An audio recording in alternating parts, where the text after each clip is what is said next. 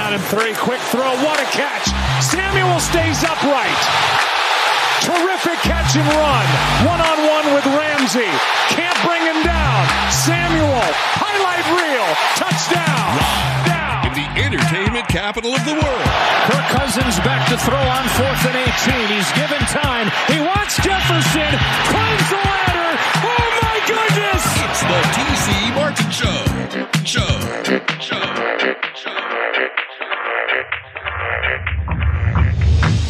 First and 10 for Mahomes. Pressure, and he sacks. First one of the day, and it's Bosa who gets home. TC Martin. TC Martin. It's time to get your daily prescription from the doctor. He is electrifying. TC Martin. Is this for real? Oh my goodness. Can he do it twice? TC Martin. Can you believe it? Even a little Deion strut to the end zone. 101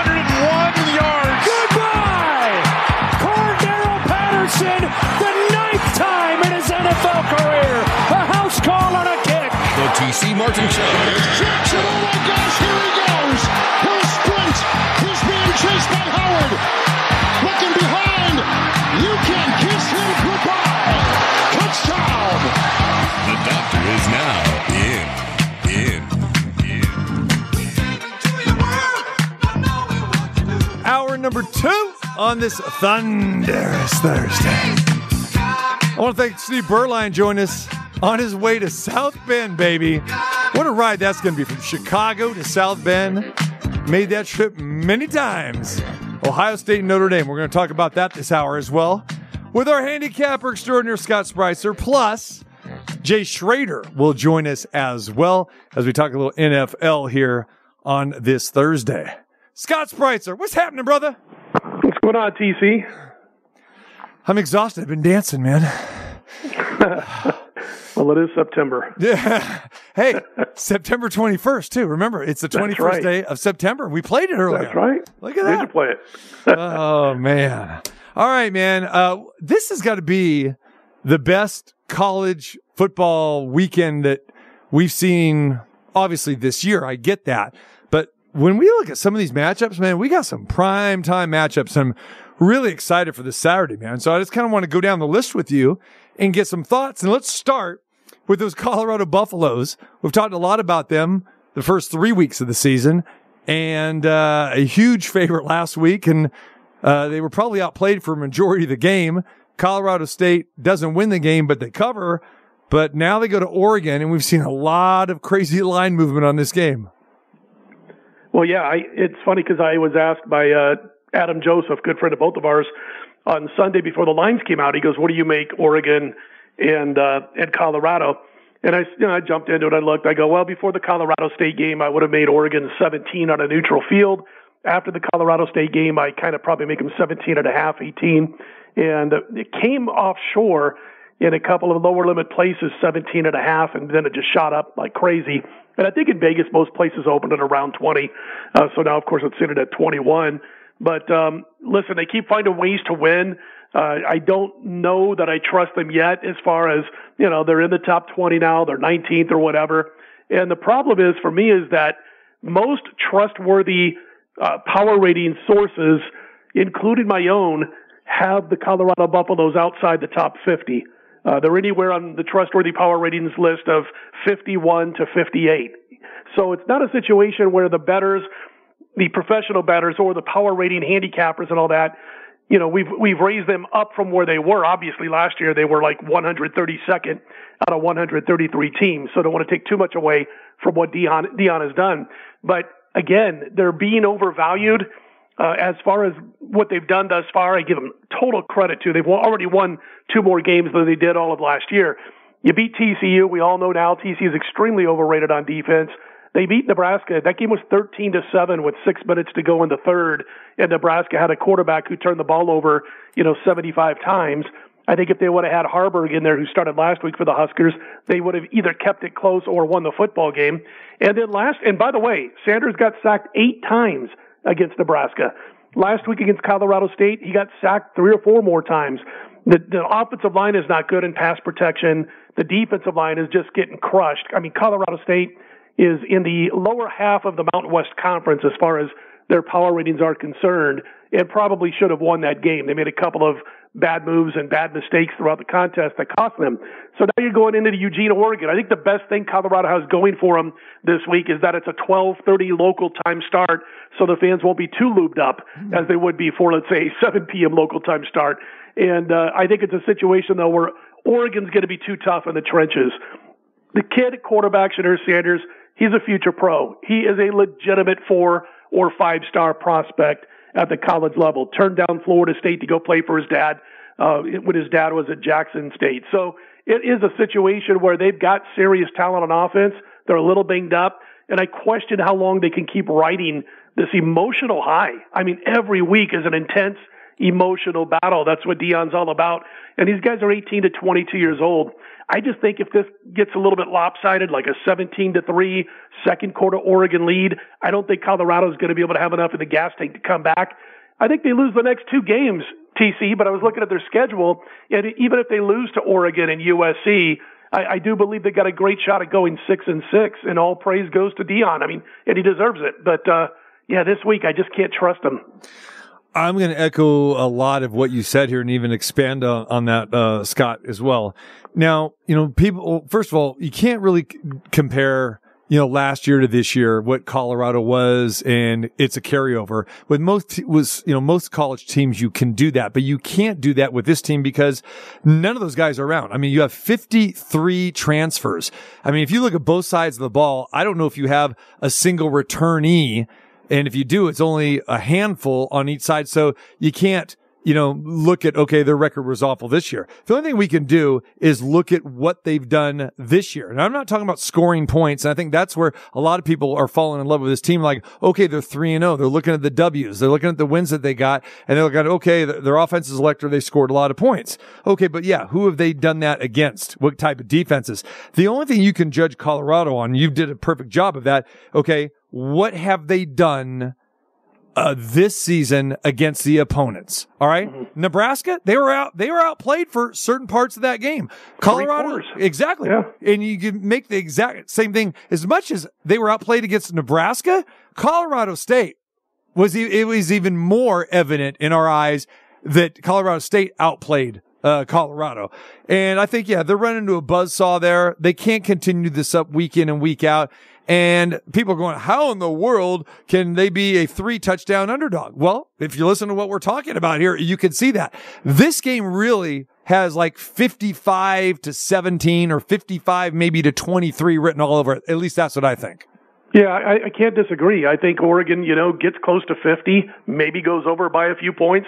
And I think Colorado's going to have a rough time scoring more than 24. The biggest problem for me with Colorado is just that offensive line and the defensive line. Deion's done a great job at turning this program around. We know that 70 some odd players different from what we saw last year on this team. So you're right. It's not the same football team. It's not the same mentality. They're obviously being uh, coached up this year and they weren't last year. Uh, but as far as the trenches, that's what they're missing. That's the, the problem or the, the spots that they have not been able yet to raise to the level of their quarterback or their skill position players or their corners on defense, which are pretty good, although they just lost their best defensive player, uh, looks like for the season in last week's loss. So I, I, you know, listen, the bottom line is, is that, uh, I, I think they they end up getting boat raced by Oregon. I, I think eventually Oregon pulls away. They're going to have a real rough time against USC. And I guess you know if they can play these teams right down to the wire and even win one, then we'll change our tune. And all of a sudden those power ratings will start getting adjusted up. But with the way they've won against the teams they've won, it's just too tough right now to put them in your top 40, your top 45 as far as the power ratings are concerned. So you know, for me, it would be Oregon or nothing in this game. I do a show on Wednesday nights back in Big Ten country, and the, the one of the people that I do the show with, his name is Rob Zatechka, and he's a former, he was a Nebraska offensive lineman when they won three out of four national titles in the 90s, and he played for the New York Giants for five or six years. And I was asking him about, you know, did you guys talk about winning like this? You know, when you were in college, he goes, we didn't, he goes, I don't ever remember ever anybody in practice uttering the word win. He goes, We were just told by Tom Osborne, here's what your assignments are in practice. If you do these and do these right, you know, then you will play well every Saturday. It was very John Wooden esque. Mm-hmm. We're going to worry about us. And if we worry about us, we know we're going to take care of business. And he was saying, you know, because I asked him about like sandwich spots and you know teams having letdowns, and he goes with the way Deion, and he's a Deion fan, but he goes with the way Deion uh, goes crazy coaching this team, making everything, you know, it's personal. Which, by the way, he's filed for a trademark on that now. It's personal. but when he does all that stuff, he goes, this could lead to a real bad flat spot yep. coming up soon yep. for the Colorado Buffaloes because it's so much emotion and not exactly what's happening on the field when they win these games. No, agree, agree. And I think the 1230 start actually, it favors Oregon. And, you know, for Colorado, again, it's like, um, you know, you, are basically going to lose a day here. You're going to get up early, and I just you can't match that emotion, especially against a rivalry uh, that they had, you know, last weekend, late Saturday night. No, I think they come and, up and flat. By the way, I I agree with you on losing half a day or whatever. But I'm talking about the fans, man. I'm all for the fans. How no. are they going to get ultra lubed by 12:30? you know, those Duck fans, uh, uh Scott, they're, they're going to be fine. Don't worry about it. You know, they're they're they're going to be okay. Um, Ohio State Notre Dame. I think this is very, very intriguing because I think most people think, okay, Ohio State, this is the same Ohio State team we've seen year in and year out, and they just have a big, uh, you know, advantage when it comes to the talent, uh, uh, part of it here. And even though these two teams played last year, as Marcus Freeman's, you know, first year, um, this Notre Dame team has definitely um, you know, cut the gap between these two. And again, now we're seeing Ryan Day in his fifth year. He is not the same recruiter that, um, Urban Meyer was. And this Notre Dame situation is getting better and better as they get further away from Brian Kelly. Uh, the line is only three here. And I know some people are thinking like, oh, wait a minute. This, you know, Ohio State's still going to roll here again. I say a little buyer beware here. I think we're going to have ourselves a fantastic game here. If Notre Dame has ever had a shot, they got a shot Saturday night. Okay, I'm gonna maybe maybe I'm reading too much into Ohio State and Ryan Day, and you can certainly tell me if you think I'm thinking about this way too much, reading between the lines when I'm done here. Mm-hmm. Before the season began, about a month before the season began, Ryan Day started complaining uh, about when the Michigan Ohio State game falls every season. He started almost whining about why you know we shouldn't make this such a big deal at the end of the year. This should be like in October, played in you know. I'm sorry, that to me so, uh, says I'm scared as hell of what's coming this season for Ryan Day. And I know he's under a lot of pressure. So I, I thought of it that way. I, if you want to see the drop off from Ohio State from one year to the next, they were a 17 point favorite in this matchup last year. I know there's certain personnel that's changed, but a two touchdown difference among top 25 opponents. That's crazy, even if there is some turnover. Notre Dame is a 17 point dog last year, led 10 to 7 at halftime 10 to 7 in the final seconds of the third quarter. The Buckeyes go up 14 to 10. And with about four and a half minutes to go, they get that final touchdown to win 21 to 10 and not cover the spread. The Notre Dame Fighting Irish got the cover. Now, last year I thought Notre Dame was a bit outclassed at quarterback. CJ Stroud, though, is now playing on Sundays, no longer with the Buckeyes. I think the big quarterback advantage this year in this game is Sam Hartman over Kyle McCord. And I'm not ripping McCord too much, but his instincts look a little shaky at quarterback while Sam Hartman is just a beast. We knew that at Wake. He's now got 13 touchdown passes, no picks so far this season. And I think the Ohio State defense is fine. I think it's solid. I don't believe in this offense right now. And again, maybe I'm reading too much into this, but I think Ryan Day is feeling some serious heat. I don't believe this team is where it was, this program two years ago, let's say. And again, when you start saying, whining about the Michigan series, we want to hear if you're an Ohio State fan or a Michigan fan. We want to hear Jim Tressel going, yeah, we're going to beat Michigan. We're going to beat them every year I'm here. We want to hear Urban Meyer saying that. We want to hear Jim Harbaugh doing what he does. Yeah, we're going to beat the Buckeyes this year. Of course we are. We don't want to hear, uh, it's late in the season. It should be in the middle of the year. We make too much of it. Yeah. So I don't know. I might be reading. Here's what's going to happen. Ryan Day loses to Notre Dame. Ohio State loses to Notre Dame. They lose to Michigan. He's shown the door, and Columbus makes a huge offer to Deion Sanders before he can take a job in the SEC. There's my prediction. there it is. Um, wow. Uh, no, we're saying the same thing. I, again, I think Ohio State is uh, overvalued at this point in time. And again, I'm not a Ryan Day fan. Like I said, he's not the recruiter, so uh, the talent level is is not as it was, you know, five, six, seven years ago, or his first few seasons. Because again, he was coaching Urban Meyer's kids. But uh, Notre Dame just has a different belief. And again, this is something that the these fans, you talk about lubed up. I mean, they are going to be ready to go because they feel for the first time since 1936 that hey, they are the better team uh, than Ohio State, and they could be. So maybe there's some value, even if it's only three points, that uh, the Irish have some value at home. What, what, what, what, are you saying about Notre Dame? I mean, I was raised Catholic. We don't party. We don't drink. I don't know what you're talking about. no, right? Exactly. Hey, every every priest that I know, uh, he's always has has a glass of wine or a bottle of wine with them. Uh, just saying. Grape juice? Just saying. You know, that's all I'm saying. All right, man. Uh, Florida State and Clemson. Uh, Clemson this is a team or Dabo Swinney that it just seems like he refuses to use the transfer portal where everybody else is kind of bypassing Dabo here. And I think this is a, a big litmus test for this Clemson team this year, Scott, but the program as well too. And, uh, we will see if Clemson can get this back together. But I mean, if we, if we're charting this team, man, and you're looking at your little graph there, I mean, this team is sliding down from the beginning of last season to where they are right now. I would love to see Clemson win this game. I would love to play Clemson in this game. But, uh, you know, again, I'm not a big Jordan Travis fan. I think Florida State actually comes back down to earth this week. But, uh, if Clemson doesn't, then this is a long-term problem. This, this looks like the right time to back Clemson when folks are jumping ship. But one thing about Dabo, you know, it's funny because you'll hear all the time when a coach maybe you know, drops off as far as win totals in a season from maybe a couple seasons ago. Maybe his team's not playing for a, a playoff spot like they always had before the last couple of seasons. So you start hearing, you know, oh, the game's passed him by. It, I don't think the game has passed Dabo by in the way we normally talk about it. I think his stubbornness has allowed him to let the game pass him by because he's got to start going into the transfer portal. And he's been anti-transfer portal thus far. He's got a couple this year, but you know, he came out and said, Hey, we're homegrown. We're Clemson, you know, great. But you know what? You're going to fall. You're going to fall down to, instead of being a team playing for a playoff position, you're going to fall into the second 10 in the top 20, probably on a perennial basis if you don't change things up a bit. So his stubbornness has allowed this to happen. It's not been all of a sudden he doesn't know how to do X's and O's and, and make adjustments throughout a game. It's just, I really believe it, the fact that he's kind of stubborn. Uh, listen, I think he makes changes this coming up off season because I think he's going to have to.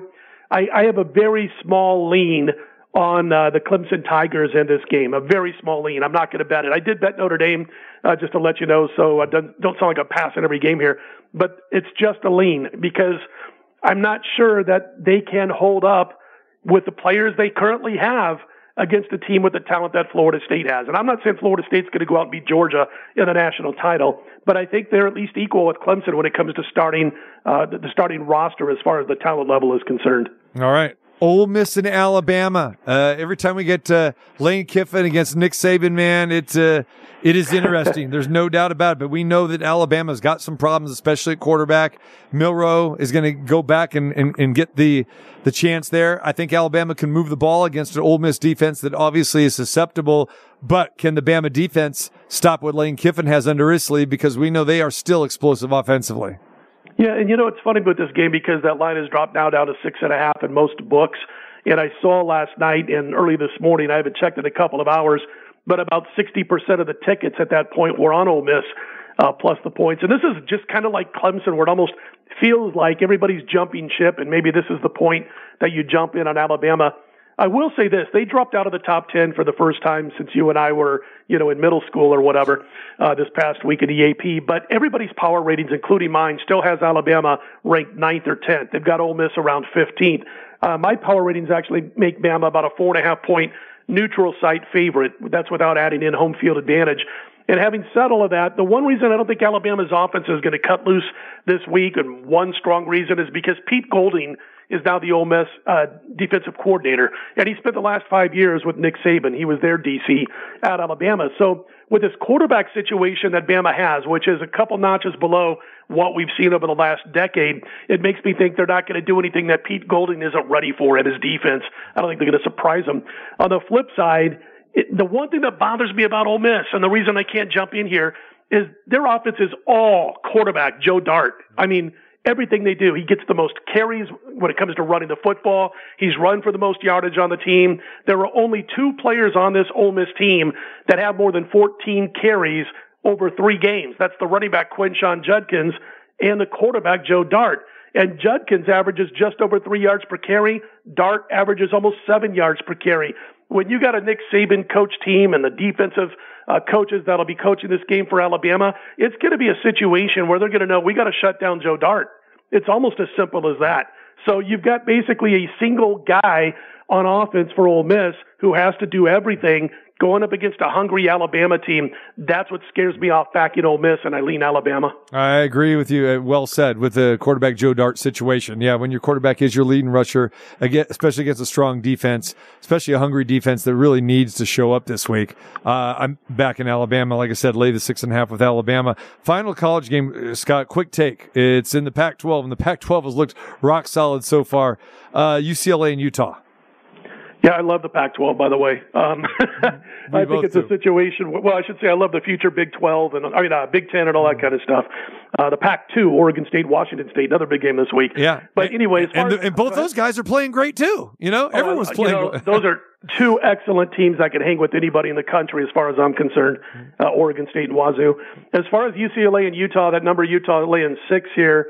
Um, I was at the Circa on Sunday afternoon, TC and the lines uh, came out, and Utah was a four-point favorite. They're now up to six. Of course, Cam Rising is now expected to play, and it's an immediate shot of the arm when he's expected to play for this team. It's been a lackluster Utah, Utah offense thus far. But I'm a fan of underdogs that run for 200 yards or more per game and hold their opponents to less than 100 yards per game. And usually I don't really get involved with those until October when you got a few more teams playing conference games, playing teams at their level. But that would lean towards UCLA here. They average well over 200 yards rushing.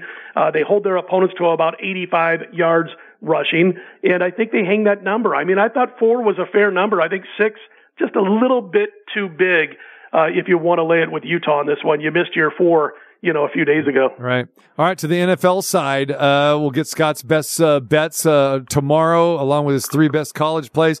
Uh, guess before, if you want to give us one, uh, doesn't matter if, if the ones you're going to give us tomorrow or something else that you're eyeing, Scott, on the college side, and then give us one or two on the NFL side. Yeah, I'll, I'll tell you what. First of all, let's go to the NFL, and you know, it's the the Patriots laying two and a half over the Jets, and that Jets offense obviously a disaster thus far. Uh, listen, I was fortunate to get a win with them in week one on Monday night. Thank you very much, Josh Allen, mm-hmm. for the mistakes you made. I got the win because of him. Uh, Zach Wilson finished last week with a 38.1 rating. And the fact is that this team doesn't have a good offensive line. Uh, they don't run block well. They don't pass block well. And then you've got Zach Wilson, who's going to be your quarterback behind that line. Uh, and as far as New England is concerned, they still play strong defense. 14 and 0 straight up, 11 and 3 against the spread in the last 14 against the Jets. They've won the last four meetings New England has by a combined score of 111 to 39. It's basically 28 to 10. I like the Patriots minus two and a half there. And as far as college is concerned, boy, I've got a few, but let's go with uh, Louisville laying 13 and a half to Boston College. Might have to lay 14 at this point. It's been going up a little bit. That game goes at 12:30 Pacific on Saturday. A nice revenge spot. The reason BC was able to knock off Louisville last year was because of Phil Jurkovec, who now uh, plays quarterback for the Pitt Panthers, a transfer. He was 18 for 21 in that game. Uh, if you look at what BC's done, they lose to Northern Illinois in overtime. They beat Holy Cross by three. They got outgained by both of those teams. They're down 31 to 10 last week. Florida State takes the foot off the gas looking ahead to the Clemson game. And the bottom line is, is I don't think this offense for BC is going to be able to keep up. Louisville's churning out over 530 yards per game balanced attack. They run well. They pass well. They've got a little revenge on their mind. And how about this? Louisville was a 13 and a half point road favorite last year. They're a 13 and a half point home favorite this year. I think Louisville's better this year than last year. I think BC was better last year than this year. I like Louisville laying the points up to 14. Yeah, and I remember that game uh, last year. And I think I was on the wrong side of that game last year, the Louisville Boston College game. So a little revenge there, and that's going to mean something uh, to the Cardinals, no question. All right, Scott, we got a game tonight. It's the Niners and the Giants, and the Giants uh, coming off a, a big high. But as I talked about earlier, uh, Giants uh, only team in the last 45 years that gave up 60 points to start a season before they scored their very first point. And think about that. We know they got shell, uh, shellacked by the Cowboys 40 to nothing in week one. And then they fell behind 20 to nothing to the Arizona Cardinals, uh, in Arizona last week. And then it was 28 to seven and the Giants came rallying back. Arizona made all kinds of mistakes and it was just, uh, it was a nice performance by the Giants in the second half. But again, it was the Arizona Cardinals as well, too, are really a, a void of any type of offensive production. And now three days later, now granted, they didn't go, go home. They stayed on the West Coast. I get that. But now you're facing this 49er team who is uh, clicking on all cylinders and uh, the number is 10 and a half. I understand that, but I just do not see this being a good spot for the New York Giants. What about you? I, I'm not gonna I'm not gonna lay it. I'm not gonna take it either. I, I think maybe the under is the way to go here, and you can see that number sitting basically at 43 and a half as we speak. I'm just punching up Westgate numbers. You know, it was once 45 and a half. It's now 43 and a half. Couple of books in town sitting at 43. Uh, but I, I, I was one of those who liked the under when it was 45 and a half. I still think it goes there. I think the San Francisco 49ers will be able to run the football all day long and move that clock. The Giants don't have Saquon Barkley anymore, but they're going to need to establish some type of running game. Otherwise, Danny Dimes, he's going to be under constant pressure from this incredible uh, Niners defense. And you know, it's funny because I was doing a show last week and one of the guys on the show, he said it perfectly. He goes, nothing against Brock Purdy. He goes, but the San Francisco 49ers, their other 21 starters, easily the best in the NFL right now. And I totally agree with that. Brock Purdy is more than a game manager, but that's all he's got to do. And I don't want to take too much away from him. I don't think that they're going to get over that hump, but I don't want to bet against them. I do believe the under is going to come in. I think you're going to see a game that lands, you know, probably right around 39 or 40. I, I think San Francisco ends, ends up winning the game, maybe like 24 to, to 14 in that neighborhood. So right around the number. Just had to be a pass for me at that big price. Can't blame anybody for backing San Francisco tonight. And real quick note, the Giants beat me twice last week, and I'll tell you how. I've got them under eight and a half wins. That was my biggest NFL future this year, and I like it. But I'm sitting there with the Giants minus four against hapless Arizona, and I thought, all right, I'm down 20 to nothing. Obviously, I'm this is great for my futures ticket because before the season when I made the bet, I had them winning this game and being one and one. So this is great. They're going to be 0 and 2. Unfortunately, I'm going to lose a small bet on the Giants minus four. So what do these doinks do? They come back and they win by three. So they go one and one instead of 0 and 2, and I don't get the cover with a four point spread. Not happy at all last Sunday with the New York Giants. Oh no, I, I hear you. and uh, I thought they would they would show up, that they would bounce back because you know, a firm believer of these teams that are, are semi decent. They're not going to be as bad as what they, they showed one week. And, you know, they're not going to be that bad, uh, you know, again for two weeks in a row. Thought that with Pittsburgh, thought that with, uh, um, the Giants, and I kind of thought that was with Cincinnati, but that really didn't hold true. But uh, I'm with you. That was, you know, I, I thought, okay, gonna get home, gonna get home with the Giants, and uh, you know, they started just a little bit too late there. So yeah, it, I do like Cincy to bounce back this week, TC. And the cool thing is, is that line's three, and it would have been you know seven ish with Burrow. He still might play, and if he doesn't, their backup has been with the team for two years, knows the system. But imagine you get Joe Burrow as a starter on Monday, laying three points if you jump on it now. You know, you're you're basically beating the book out of four and a half points there. All right, Scott, we're going to leave you with this because, you know, you are a music guy and we started, you know, you know, talking about Earth, Wind and Fire in September on this 21st day of September. Uh, I don't know if you heard the news today, but, uh, Trevon Diggs, the Cowboys cornerback, uh, got hurt in practice, uh, mm-hmm. today and, uh, probably going to be out for, for the season. Well, it turns out that Trevon Diggs had planned to go to the Beyonce concert tonight at AT&T Stadium. Now, hmm. Diggs turned 25 years old yesterday was his birthday and he bought a suit to celebrate his birthday. He had a silver outfit prepared to wear. He was all set to go to go see Beyonce. He can't go now.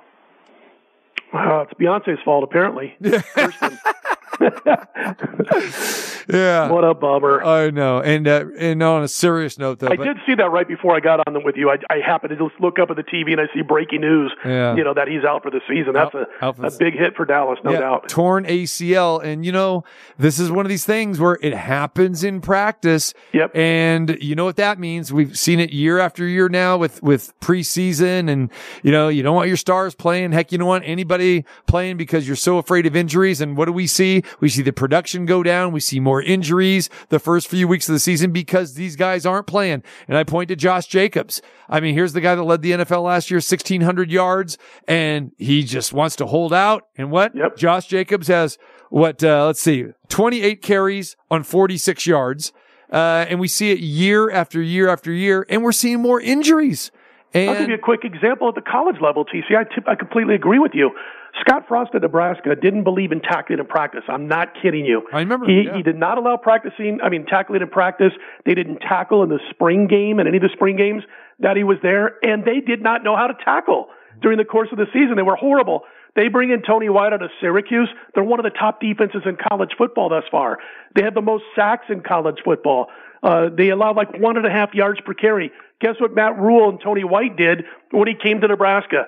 There are no more softies out here. You're not wearing a green jersey if you're a quarterback. You're going out there and you're playing football.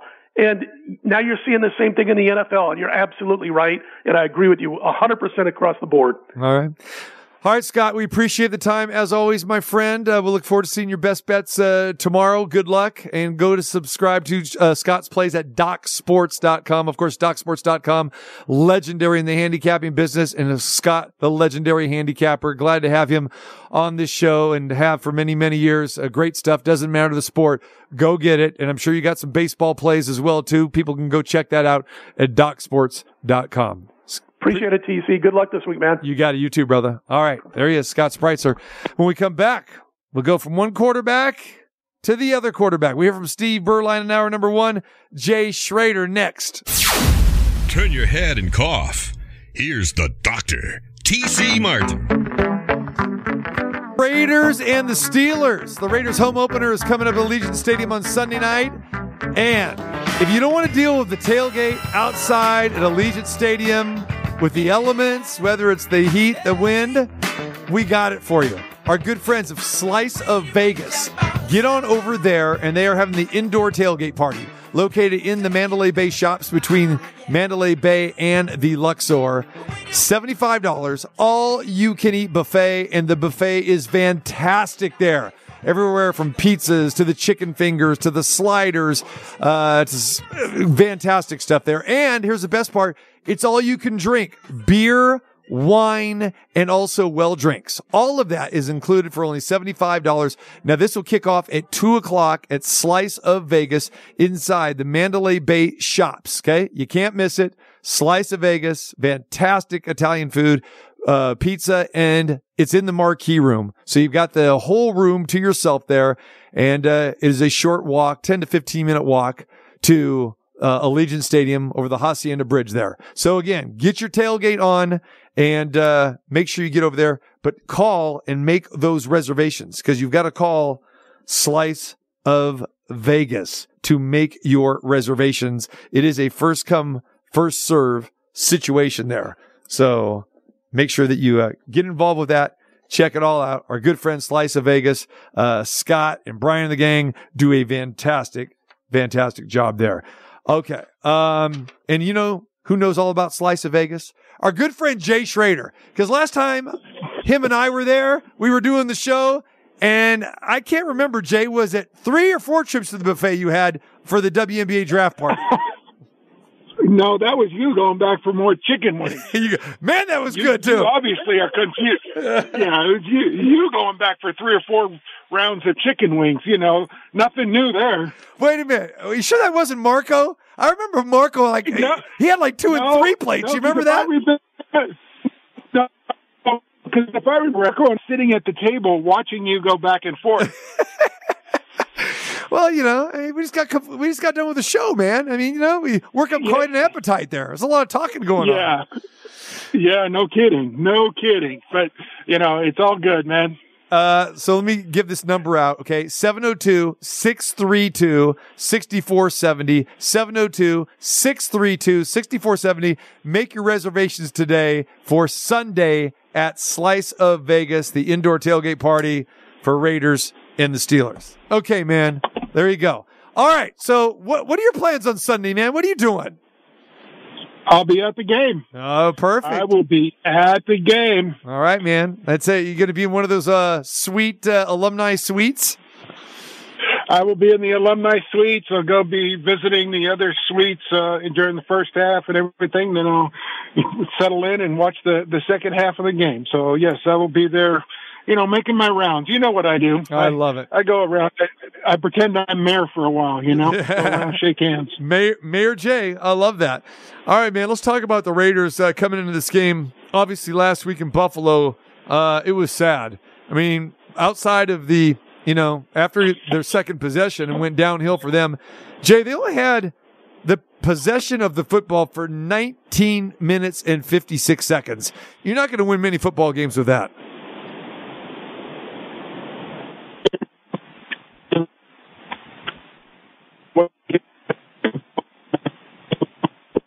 I think we're having some problems with uh, with, Jay there on your phone. I don't know where you're at, my friend, but uh, you're breaking up a little bit there. Oh, well, I'm There you go. You're, outside. I'm I'm getting ready to go. Getting ready to go watch JV team. Uh, saying, you know, the Raiders they've got they've got to find a way to get Jacobson and then go on. That's that's best when they can utilize him. You know, running the football and then play action off of it. Josh Jacobs, 28 carries, 46 yards. We know he missed all of training camp with a contract holdout. You know, you miss you miss time, you miss the chemistry, you miss the timing and all that kind of stuff. I, I get all that, but is this just that, Jay, or is it something more with not only you know him being able to run the football, but the Raiders in general? Well, I mean, you probably watched the game. Did you see anywhere to run? There wasn't a whole lot of gaping holes anywhere Right. uh, for him to actually get started. Uh, I don't think he ever got to the second level, um, you know, to really get started. So they've got to shore up some things on that offensive line. They got to get some push up front uh, to make that thing work so they can get him loose. But they'll figure it out. You know, hopefully they can get it. It's going to be a tough task against the Steeler defense, that's for sure. Tell me what you've seen so far. It's only two games, but I know you watched them a little bit in the preseason too. Jimmy Garoppolo at the quarterback position. Well, I mean, overall, it's not just Jimmy. I just think it's consistent. You know, we've seen some flash. A, uh, you know, the next series, you look out there and you, what is that? Um, very consistent all the way around as a team. So uh, they've got to find a way to, to play at a higher level for longer, or else it's going to be an extremely long season. That's for sure. Raiders open against the Steelers. We know all about uh, the history and the rivalry. You know that firsthand, my friend. And, uh, you know, this is one of those, I think, really good rivalries for the NFL. Always has been. Uh, even though those two teams, especially you go back to the 70s and even the 80s, those teams just butted heads. But, you know, it was never really dirty and there was never really this animosity, even though, you know, the Raiders feel they got screwed with the immaculate reception and all that kind of thing. But just speak to that. Being a former Raider and, you know, what these two franchises, you know, the Rooneys and the Davises, uh, have, have carried on for such a long time. Talk about what it was like being part of that rivalry. Uh, it's fantastic. I mean, look, these two franchises. You have the Rooney's and the Davises. Two owners been there throughout it all. Okay, so you start there. Um, two guys that actually were very, you know, intuitive and in the NFL game all the way. through. One thing you play to play in the Steelers Raiders game it's going to be a physical football game. It's old school, you know, line up. We're going to hit you in the mouth. You're going to hit us in the mouth. Who's going to be standing at the end of the day? There's not going to be a whole lot of prettiness about it, but it's going to be smash mouth football.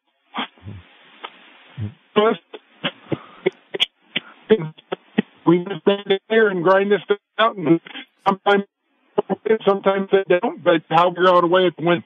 Yep. All right. Jay Schroeder uh, joins us now. I know that uh, again we we talked about this actually on the show. You have uh, you know taken a job as an athletic director, doing a fantastic job with that. Uh, you got a nice little football program. I remember you telling me a couple weeks ago that you were going down to San Diego, man, uh, with, with your team. Tell me how that trip went. Did you bring home a W? More Yeah. importantly, did, did did you get did you get to to Coronado? Did you get any of our food spots over there? See, that's all you really want to know is that I get to the food. It's true. Uh, we did, we did go, we did go down. We uh, made a trip down last Saturday. We played Hoover High School, uh, probably the oldest high school in San Diego. Uh, down there, we came away with a nice W, 35 to 8. Woo! Uh, so that was nice. And then, uh, I got a chance to go see my son and daughter-in-law and four grandkids and, and have some good Mexican food. I didn't get over to Coronado, but you, you and I both know there's plenty of good Oh. places to get Mexican food. We were in the East County. We went to, you know, one of the best places out there, a little hole in the wall called La Posta and just, you know, you just go for it, right? Oh, it's, it's. Mexican food and you just go. Love it, man. Love it. And seriously, man, I mean, tell people about what you're doing in your school out there. You guys got a, a, a budding football program uh, where you're at as well, too. So tell our listeners about that. Yeah, I'm at Lake Mead Christian Academy. Just uh, took over as the athletic director, and uh, they have a fantastic sports program. Uh, the football team uh, is doing very well. They're three and one. They lost to La Jolla Country Day out of San Diego. That's been lost. Uh, they're one of the favorites to win the 2A state championship. Um, so it, they've got a really good program, but we also have five or six other teams that'll be, uh, bidding for state championships too. So even though it's a small school, we got some athletes and, uh, they do, we got great coaching staffs all the way around and it's just a lot of fun. All right. Good deal, man. What do you think's going to happen Sunday, man? Give, give me a prediction. What, what's going to happen with the Raiders and the Steelers? Uh, 21-17. Ooh, home. 21-17. And you're taking I don't think it's going to be a. I don't think it's going to be a high scoring game, and uh, you know, I may get fired for this, but I think Steelers. You know, you're going to go there. You've been there before. How many Steeler fans are going to be over there? It's I'm- going to be crazy. I I may even say that it eclipses the 50% mark. You know, I hate to say Yeah, that, I'm- you know, uh, Right. conservatively. Well, you and you and I both know. Yeah, Steelers travel well, and Man, yeah. everybody's coming to Vegas. Man, they they travel well. So uh, I agree. I think it's going to be, you know, even though it's a home game, it's going to at at times it's going to feel like a road game, and uh, I think it's going to be a I think it's going to be a tough test for the Raiders. So we'll see what happens. I agree with you, man. There's going to be a lot of black in that stadium, but it, uh, this might be a little more more gold than silver. You know what I mean? Right. Yeah, I hear you. But you know, hey, we all knew that when uh, everybody comes to Vegas. Every Yep. that's every time the schedule comes out, everybody looks at that game in Vegas and makes a weekend of it. So uh, that's part of the fun. But as you said, the Steelers fans, the Steelers players, everybody's been great. It should be a great atmosphere in the stadium for Sunday night. All right, brother. Hey, good luck to Lake Mead Christian uh, coming up uh, this weekend, and uh, I'll try to uh, hook up with you at the game on Sunday. Sounds good. Okay. See you then, bud. Take care. There he is. All right, Jay Schroeder, and uh, we miss our food. We we miss going out uh, after the Westgate shows and on Fridays. And uh, you know, Jay's busy. Took the athletic director's job. He's doing a fantastic job. Very happy for him. And again, I totally can relate to that. You know, you you want to coach up uh, these young athletes and, and be a mentor to these students and, uh, you still have that passion to do it, do it. So uh, I'm very, very happy for him that and has to sacrifice a little bit of the radio that he's uh, done with us the last couple uh, years, especially Fridays. But, uh, once football season's over, uh, the high school season's over, he'll get back with us, but, uh, very happy for him. All right. Yes. Raiders and the Steelers coming up on Sunday. You know, we're talking about, you know, old school. He gave us a 21-17. That's like a, a, as old school score as you can get. I mean, aside from maybe 21-14, I mean, he's, come on, Carlson's going to have a field goal or two in there, something like that. I mean, 21-17. But wait a minute. He said 21-17. Pittsburgh? I don't, I don't think he gave, I think he said Pittsburgh. He didn't mention a team. He said 21-17. but didn't he say that he said he didn't want to get fired? He said he didn't want to get fired I for it. think that- I think he's saying Pittsburgh. I think he's saying I don't know that's what I'm thinking. That's what I'm thinking. 21-17. I don't know about that. I don't know. Wow. I think he just wants both 21-17s. so oh, that he's in a pool. he's a he- numbers he's pool? he's in that pool. So you know he, he they're just it's gonna be 21-17. He's gonna come on the show Monday and just be like, "I won." Hmm.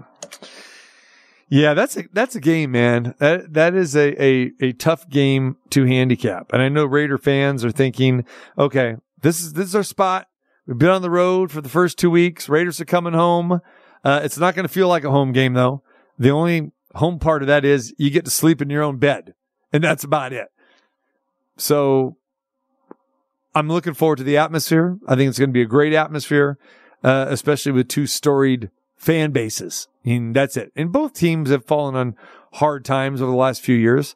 You know, Pittsburgh still playoffs or knocking on the door of playoffs. And I know they, Mike Tomlin, since he's been there, longest tenured head coach in the NFL, they have not fallen below 500, but this could be the season they do that. But it's not like uh, they've been turning in these seasons where, you know, they were 12 and 4 seasons or, you know, now they went to 17 games, you know, not, uh, you know, 12 and 5 seasons.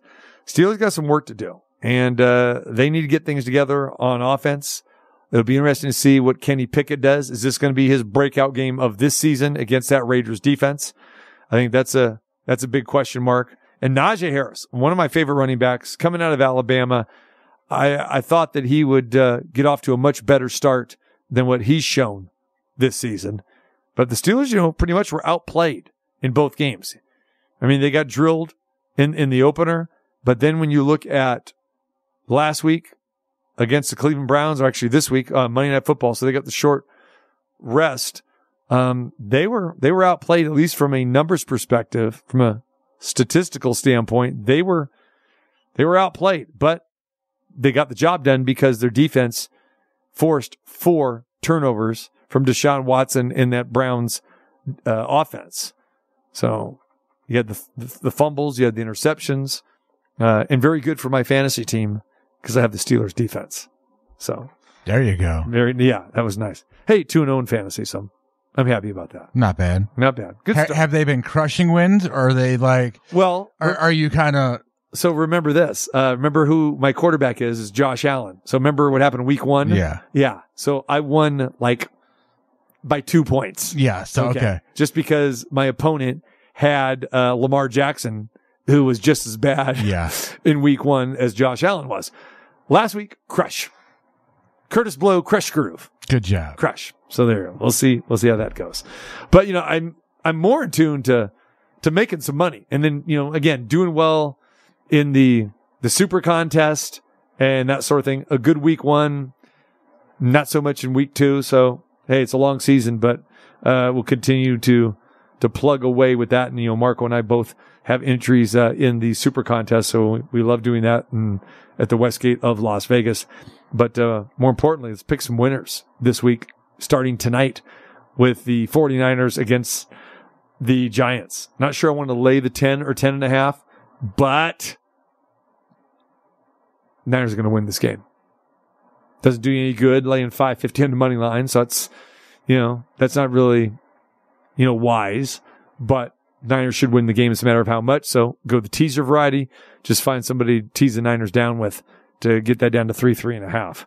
So depend on which book you're going to to see what the lines are. But, um, it was 10. I think most of the books now have gone to 10 and a half, but that is your Thursday night football game tonight. The San Francisco 49ers taking on the New York Giants.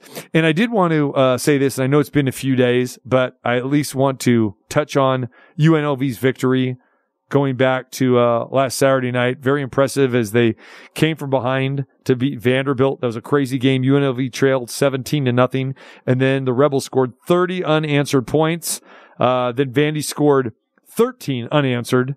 Um, and then uh, sent the game into overtime. And UNLV had the game winning field goal with uh, nine seconds left, a 36 yarder giving the Rebels a victory over an eight, uh, SEC team. The first time that's happened in many, many years. 40 to 37, the final. And the Rebels now are two and one, uh, with the lone loss being to Michigan, the opening day victory against Bryant. But, um, um, you know, beating Vandy, not a great team, but that was a good victory and happy for Barry Odom. Barry was going to join us today, but they were traveling today, so didn't want to, uh, to do that, uh, to him. But, uh, next up for them is UTEP. All right. Texas El Paso, the Miners, they are one and three. They're struggling. They got blown out at Arizona last week, 31 to 10. They gave up 544 yards. And then they got beat by Northwestern a couple weeks ago, 38 to 7, where they gave up 391. on the yardage uh, scale there. So UNLV is actually a two and a half point favorite in this game. So that's that's that's pretty cool. Really appreciate uh, uh, that, and we'll visit with Barry Odom next week, and uh, hopefully we're talking about the Rebels being three and one, and that would be halfway there to being bowl eligible. So look forward to that. All right. Again, don't forget about the tailgate party at Slice of Vegas. $75, all you can eat. Incredible buffet. All your football food favorites. The food there is fantastic. As you know, proud sponsors of the show, including you get all you can drink beer, wine, and well drinks for 75 bucks. Make those reservations. Space is limited. Seven big screen TVs. Watch all the early games. Two o'clock. It starts at Slice of Vegas. Walk over to Allegiant Stadium from the uh, Mandalay Bay shops right there over the Hacienda Bridge. Reservations are required. 702 632 6470. 632 6470. Reserve your spot for the Raiders indoor tailgate party. All right, I want to thank uh, Jay Schroeder for joining us. Steve Beuerlein on his way to South Bend, Indiana. Appreciate him. And of course, Scott Spreitzer, our handicapper extraordinaire. If you miss any part of the show, go to the website. Check out our interview with Lincoln Kennedy previewing the Raiders Steelers game. That's on the website as well. We're back at it tomorrow from the Westgate at 2 o'clock.